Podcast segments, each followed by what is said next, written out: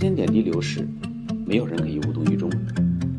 亲爱的各位家长好，我是戴维老师，欢迎您来到由我主持的这期互联网教育电台节目《教育的观点》。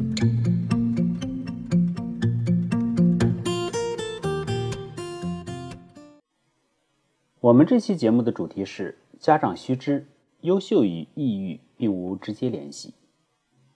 有的家长说，不要自己的孩子太优秀，不要给他们压力，怕孩子变得抑郁，这是一个伪命题。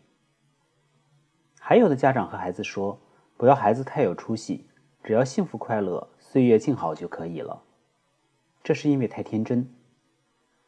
要知道，所有的幸福都是奋斗出来的，任何人的一生都不会是一帆风顺的，而平安喜乐、岁月静好，其实是一个非常高的人生标准。像李鸿章外孙女这样的家世，一代才女张爱玲的一生颠沛流离；而像英国王室这样的顶级家庭背景，王子查尔斯和哈里恐怕也做不到岁月静好、平安喜乐。在一个百舸争流、日新月异的大时代，在一个普通人离婚率接近百分之五十的现实环境中，那些普通家庭又凭什么相信不用通过竞争和奋斗？就可以轻轻易的做到幸福快乐、岁月静好，成为人生的完美赢家。普通人家的困境只会更加的鸡零狗碎、一地鸡毛。很多西方教育理论不是无脑的反智之论，就是彻头彻尾的唯心主义。诸如什么只要相信孩子的直觉，孩子就能自然而然开发潜能，无需磨砺，仅凭兴趣，孩子就能变得出类拔萃、云云。这些似是而非的西方教育理论，对辩证唯物主义哲学缺乏最基本的认识。要知道，这个世界的矛盾是无时无处不在的，而且矛盾是在不断运动发展的。想要靠唯心主义的自我欺骗来掩耳盗铃、逃避矛盾，根本就不可能。矛盾才是事物发展的动力和源泉，同时，矛盾是分主要矛盾和次要矛盾的。那些流行一时的所谓西方教育理论，往往犯了形而上学和孤立静止看待问题的愚蠢。此外，他们还不断的给孩家长孩子灌输什么努力学习、参加高考非常痛苦的蠢论。David 老师再次强调，在所有的劳动中，读书、求知和学习是最轻松的。不信你去种地或工地试试，学习本身就是光明和快乐。只有学不得法。孩子才会变得痛苦。很多家长受到那些似是而非的错误教育思潮影响，甚至觉得好像只要孩子追求优秀、努力读书、参加高考，就会变得抑郁自杀。这种看法何其蠢笨！难道说那些回避竞争、不参加高考或工作、不参加社会竞争的孩子就不会得抑郁症吗？真是天真！现代科学表明，孩子是否抑郁。与追求优秀并无直接联系，倒是与思维方法与认知是否正确，以及是否经常从事体育运动关联极大。从辩证唯物主义哲学的角度来看，随着社会发展节奏的加快和生活水平的普遍提高，每个人在享受现代文明的同时，人们普遍吃得更好、住得更好、穿得更好、用得更好，也必然要承受相应的发展压力和竞争压力。但是区别在于。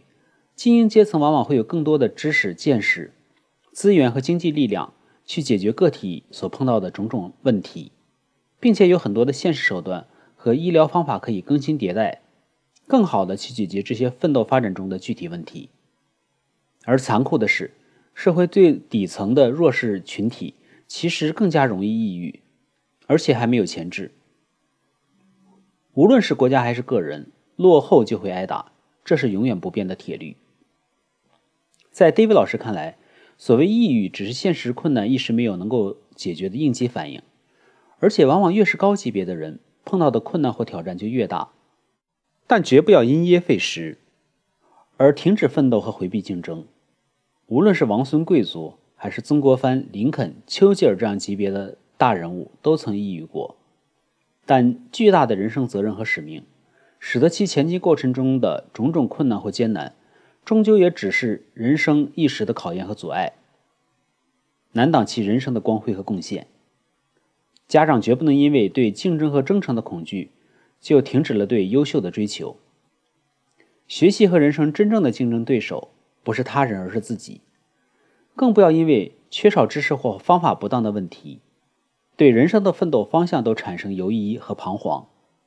那样的结果往往只会更糟。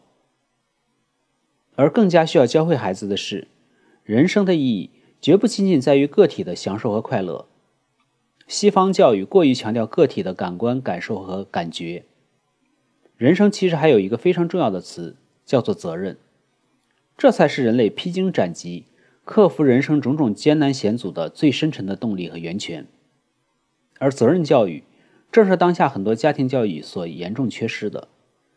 过度强调个体的感官感受，必然会陷入人生更大的迷茫之中，因为物质一宿。生命脆弱，只有超越了个体感官的层面，生活生命才能获得信仰和无畏的力量。此言非虚。让孩子们成长为雄鹰吧，即便受伤，鹰总有一天会重回蓝天。泥鳅也会受伤，尽管也憋闷，则永远没有这种可能。好的，我们这期节目就到这里，期待您的宝贵意见。我的 QQ 邮箱是二三七六零九幺七四 @QQ 点 com，再重复一遍，二三七六零九幺七四 @QQ 点 com。同时，欢迎您关注戴维老师的微信教育公众号“中高考英文快速提分课堂”。有关于孩子英文学习的任何问题，可以随时交流分享。期待下次节目再见。